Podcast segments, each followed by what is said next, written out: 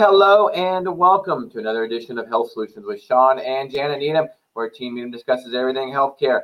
I am your host, Shawn Needham, along with my beautiful wife, Janet. And today we have the pleasure of having Lori Powell on again, um, talking about her overall health journey.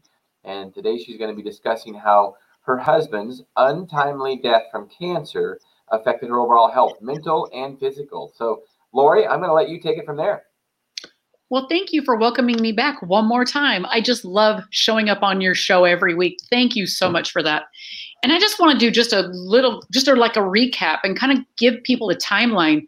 As as as I've, I've as I've been on the show for the last three weeks, we talked about my health journey. We talked about how that looked and what that looked like, and my addiction. And and really, when I look at my life, addiction was the first thing that we that really you know happened in my life, and then. When I got into recovery, that's when I really began my health journey. And I shared a little bit about that last, uh, the first time I was on with you. And the thing I'll share with you is when I got into recovery, when I walked through the doors of the treatment center, I was ninety-five pounds dripping wet. I I, had, I think I shared I had the, I was I lived on the Scarface diet, which was no food and all drugs. And that just wasn't a very good good diet, of course. And when I left the facility, I think I gained about five pounds, one hundred pounds when I walked out of the treatment facility and decided that it's time to take control of my life. And, and I started my health journey then with my boyfriend at the time. He and I had been in, in active addiction, using drugs together. He had gotten into recovery first, and I followed suit about nine months later. And so we were in a relationship. We'd been in a relationship for a couple of years before we both got into recovery. And so we get clean, we're living life, we're going to the gym, we get a Dalmatian dog and a Siamese cat at the same time. Don't ask me why. It was a nightmare. The cat would knock stuff off the cupboards, the dog would eat it off the floor, and you'd wake up in the morning and there'd be food everywhere, and then they'd race across the bed in the middle of the night. It was just, just a fun, it's like having toddlers when you weren't even expecting children. But anyway, that's another story. Um, But we would go to the gym and we'd work out and we would run and we ate healthy. And, and the thing that my my first husband, his name was Dan, he loved Diet Coke. I don't know why. That stuff was gross. I think it's still gross today. I don't drink I don't drink diet soda of any kind. I think it just doesn't, it has a terrible aftertaste, but that's just my opinion. But we were very diligent about our, our exercise and our activity. And when I had about fifty days clean, I think I shared this on the on the one podcast, he was diagnosed with malignant melanoma skin cancer. And at the time, it, we were told by the physicians that this cancer, if it was to come back, if is what they said, if it comes back, it will come back in his lungs or his brain, and it will take his life. And so I was, of course, a little bit scared. Remind you, I had just come out of a treatment program, fifty, fifty days clean from drugs and alcohol. And I'm thinking to myself, this is really not what I signed up for. Am I going to be able to stay clean? Number one, is that my, was my priority. I need to stay clean because if he's sick, I need to be able to take care of him. And so, you know, we continued to to stay on that health journey. We um, did everything that the doctors, you know, said to do, you know, kept doing exams. I went to the doctor every six months. And, and at about two years clean and sober, I decided to go into a training program. I went to Vancouver, Washington, lived in Walla Walla, and moved over to Vancouver for a year and got into a training program. And while I was in that training program, near the end of that year, he had a relapse with his cancer. And that was a little bit tough because I was so far away, and he had to go through treatment while I was actually back in, uh, while I was in Vancouver. On the weekends, I would commute. I'd come home, spend time with him. And we were still trying to maintain a healthy lifestyle if you, you know, if you can, when you're dealing with cancer, you know. And the thing I, I found for me when he was going through this battle in that, in that first two years was I did things like I started, I signed up and I got massage therapy. I would go to a massage therapist and I would have a massage every two weeks because I needed something to relax myself. Um, you know, and while he was, you know, in the beginning stages, and while we, when I first got into recovery, I gained a few pounds, even though we were working out. And, and when he got sick in the beginning, it was, you know, it was, um, it was hard, it was scary. And then we kind of let the brakes off before he had his second diagnosis. And, um, we were still trying to be healthy, but I had gained up to forty pounds more than I was normally carrying, used to carrying around. And I, at, at that time, I was feeling really uncomfortable in my own skin. And so it was kind of hard, but I was trying to focus on him and I was trying to work. And then when I got home from that training program, we had made the decision to get married.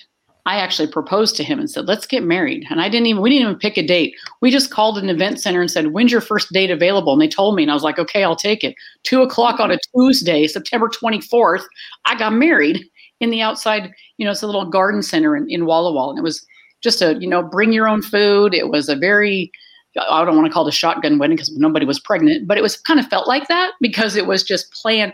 It was handwritten invitations, faxed to friends and family. Hey, if you can make it, because it was only like twenty-five days away, right? We made the reservation. twenty-five days later, we were getting married.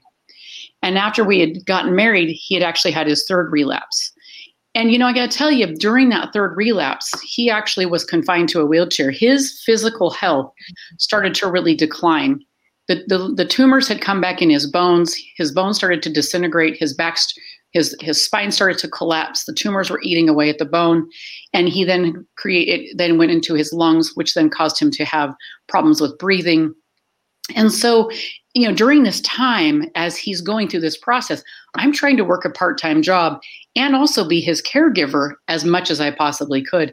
And the mental stress was immense. And I. At that time in my life, I reverted to the no-eat diet. And the no-eat diet was, we didn't eat real food. We would eat things like candy bars. We'd eat popsicles. We'd sit on the back porch and we would just sit there. And and when he relapsed on the third round of his, his relapse with his cancer, he decided it was okay to start smoking again, which was to me one of the things I was like, you can't smoke. You're going to get sick. And I was like, he already is sick, silly. You know, and he said to me, I didn't have cancer when I was smoking. And I thought, okay, I'm not going to I'm not going to try to have an argument with this young man. I was just like, okay, okay. I'm I'm just going to let you do what you got to do. And it was really difficult for me knowing that he was doing things that were actually making him sicker. And he couldn't hear me. And he couldn't, he had already made up his mind that he was going to do this no matter what I said. And though, so the thing I had to learn to do was love him unconditionally, let him do go through the process that he needed to go through. And and it was a very difficult time for both of us. Now, both of us have been clean and in recovery for, at that time, I think I was coming up, I think I had a little over four years clean, and he had just getting ready to celebrate five years clean. And so we went through this seven or eight month period where we just tried to manage his life with chemotherapy and then experimental treatments. And, and we were actually, we had gone to the University of Washington, and I got to tell you, we had d- tried experimental things that didn't work. We were getting ready to get on a plane to go to Mexico to do an even more uh, homeopathic ex- experimental treatment. And we, um, he decided at the last minute he's not going. And I had to tell you, during this time, as I'm going to work part-time, I am actually working in the drug and alcohol treatment field, and I'm trying to help other recovering people, other people who have problems with addiction. I'm trying to help them. I'm trying to encourage. I'm trying to impart wisdom. I'm trying to encourage. I'm trying to help other people while my husband's home sick and dying. And it was such a battle. It was so difficult mentally, emotionally, and I just had to really put on that game face is what I'm going to call it. I'd put on that game face that when I get home from work, I've got to be positive. I have to be upbeat. Um, I have to really be focused on just focusing on the good things that are happening and not talk about death, not talk about your cancer, not talk about what didn't you eat today. You know, I had to learn to really focus on the positive things for each day. And it was really, really taxing. And I just...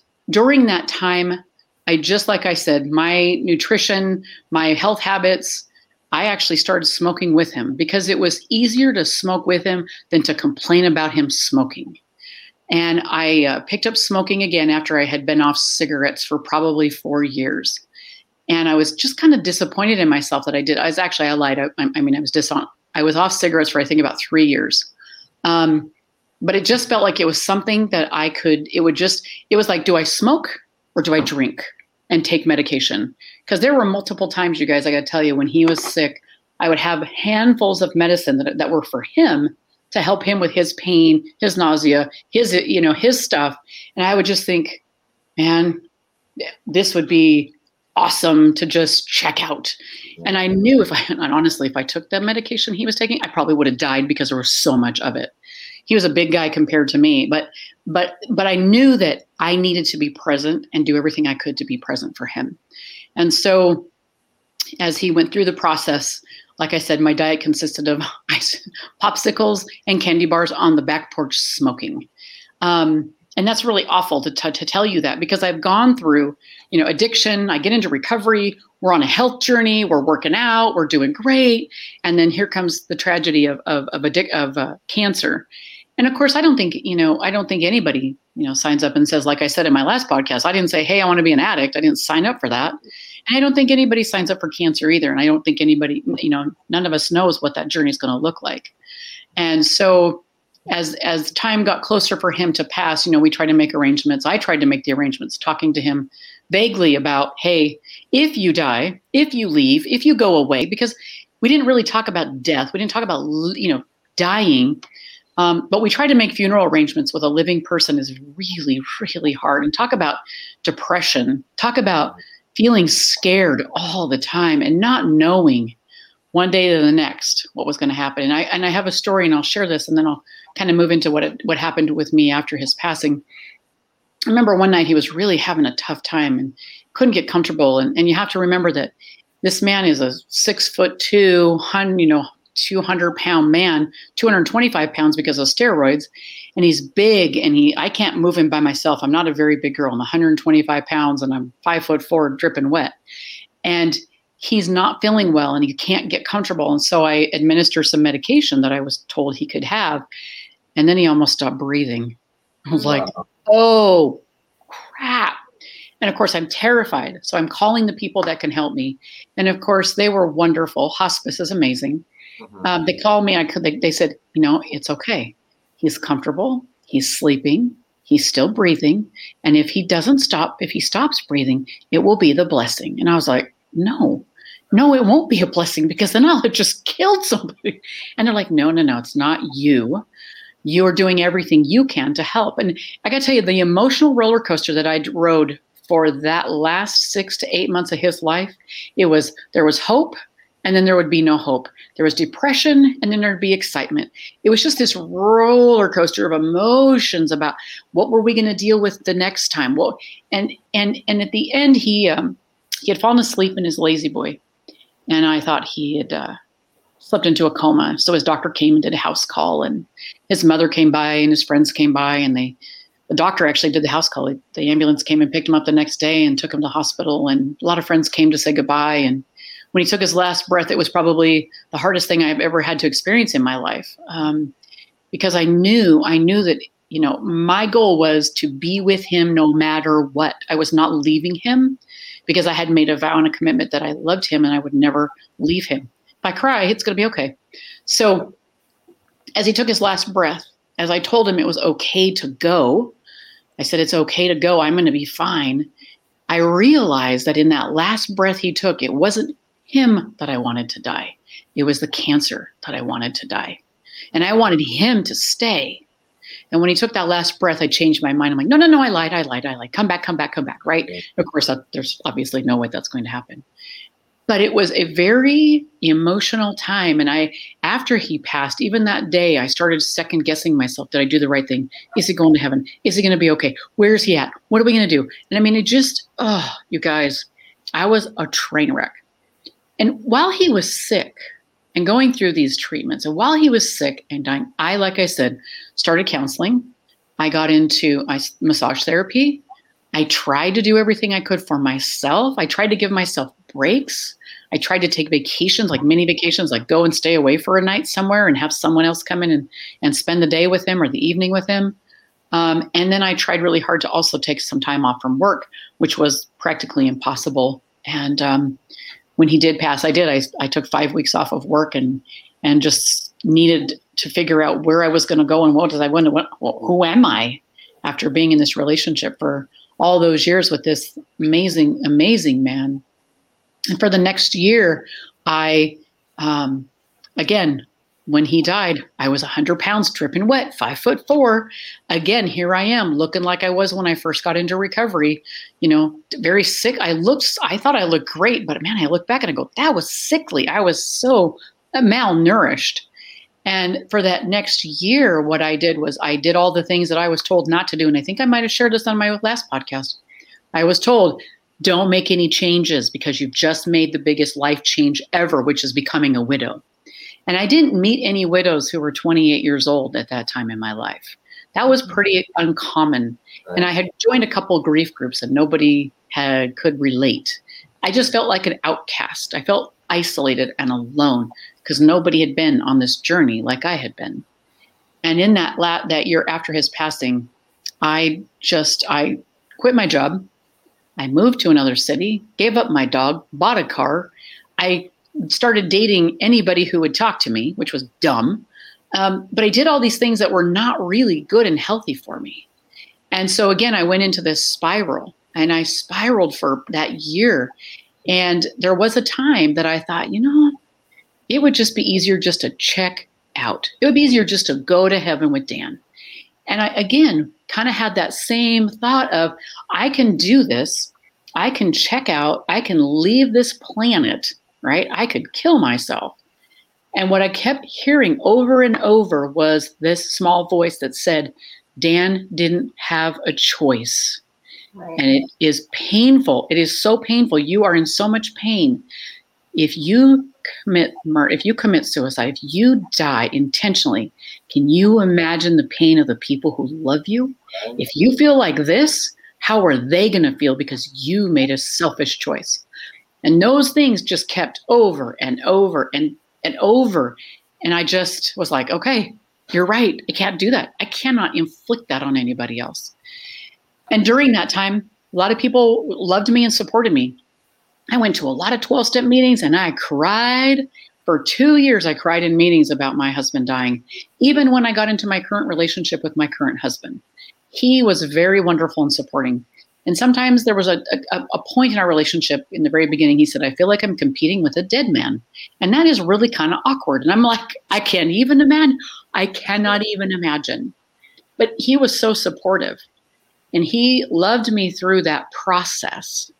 And I didn't, I have not had a drug and out. I have not had a relapse. I have been able to maintain my sobriety and my recovery through that entire process. The thing I will share with you is I actually participated in other crazy extreme behavior, like multiple relationships. I just kept getting from one, one relationship to another, to another. I started shopping obsessively. I cleaned my bathrooms obsessively. You could eat off the toilet.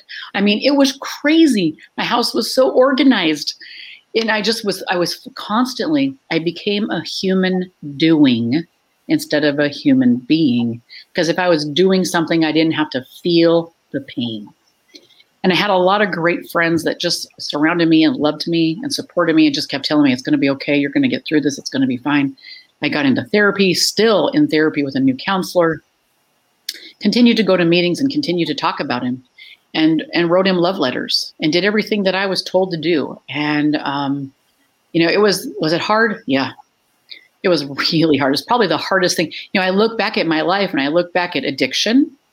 I look back at getting clean. I look back at, at going through treatment and I look at his cancer and I think, you know, I've had some, I've done some really hard things in my life and, and, and burying someone you love has probably been one of the hardest things that I've done. And I don't wish that on anybody at all.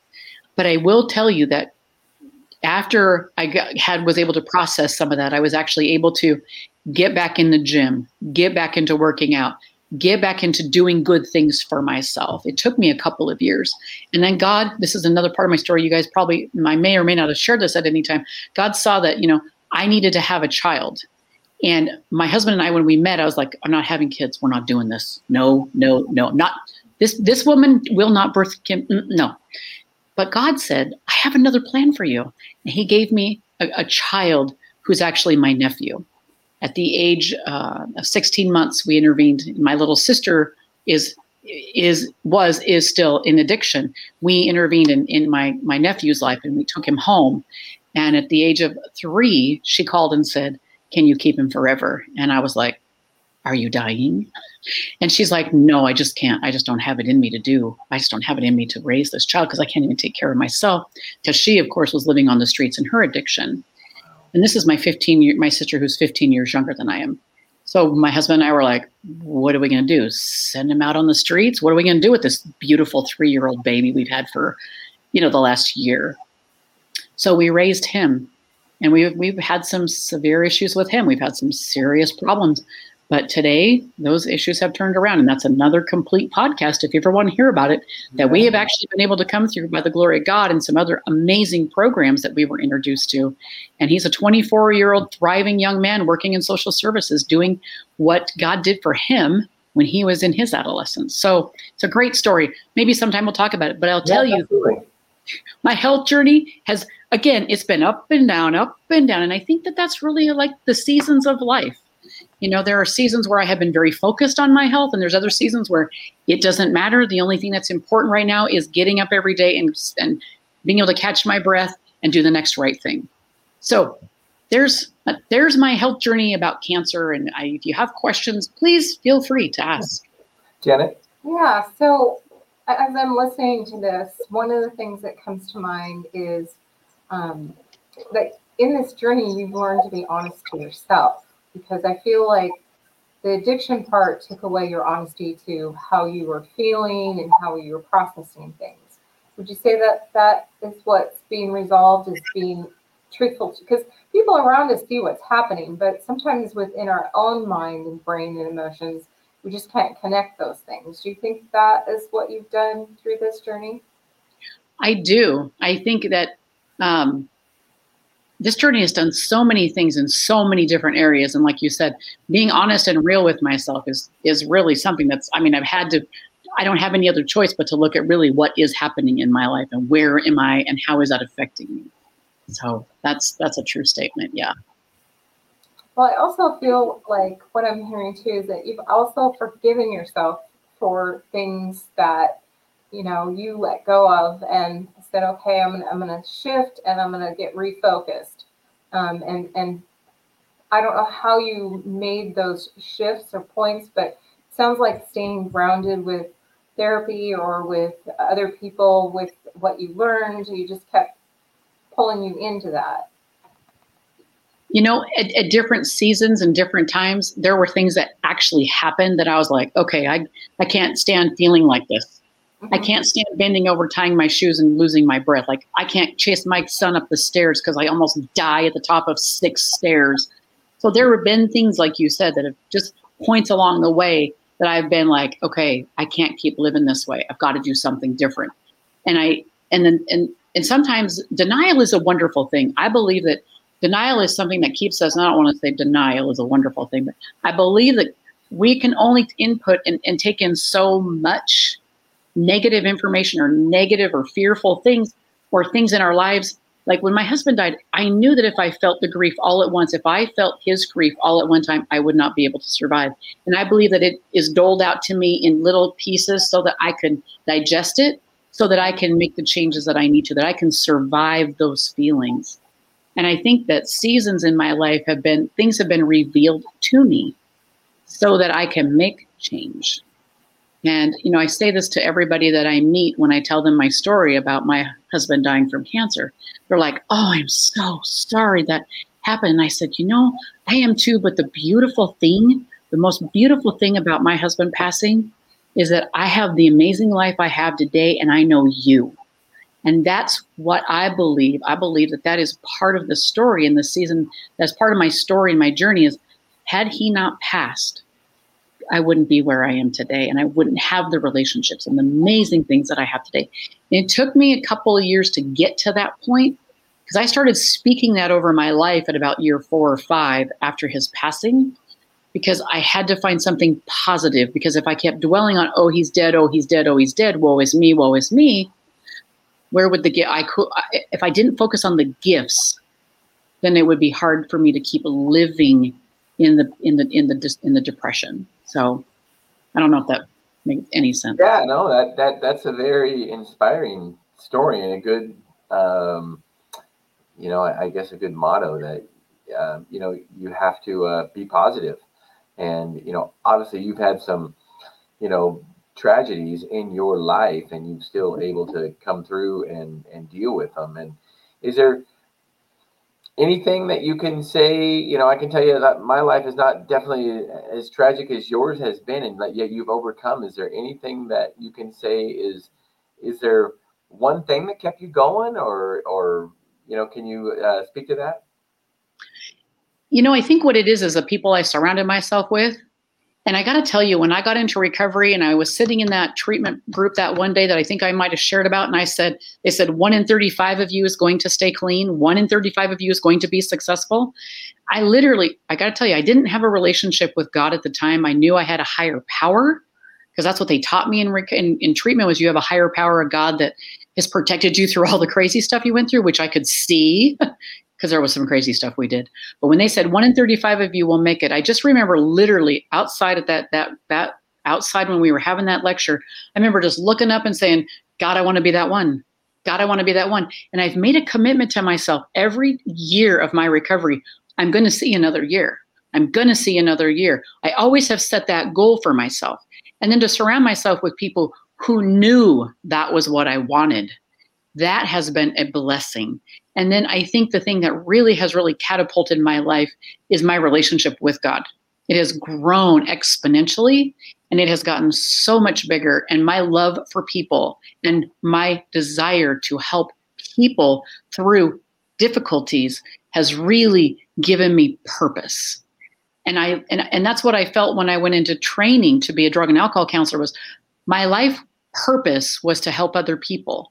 If I can get clean and walk through the stuff I'm walking through, anybody can get clean and walk through this. And after my husband passed, after Dan passed away, I had only been in recovery about four years, and I'd only been in the treatment field for two. I made it a mission to just continue to help people. And then that mission just got bigger. When I left the treatment field, then I went into personal training. Again, my goal is to help people. And not only do I help people with their health and wellness, I help people with life. I, as, as having counseling background, I think the purpose is to always know, for me, it was like, what is my purpose in life? What is it I'm supposed to do while I'm here? And I think that has really pushed me every year to just keep pushing towards that. So I think purpose is huge, and goals. If you have goals, life is so much easier. That's what I think.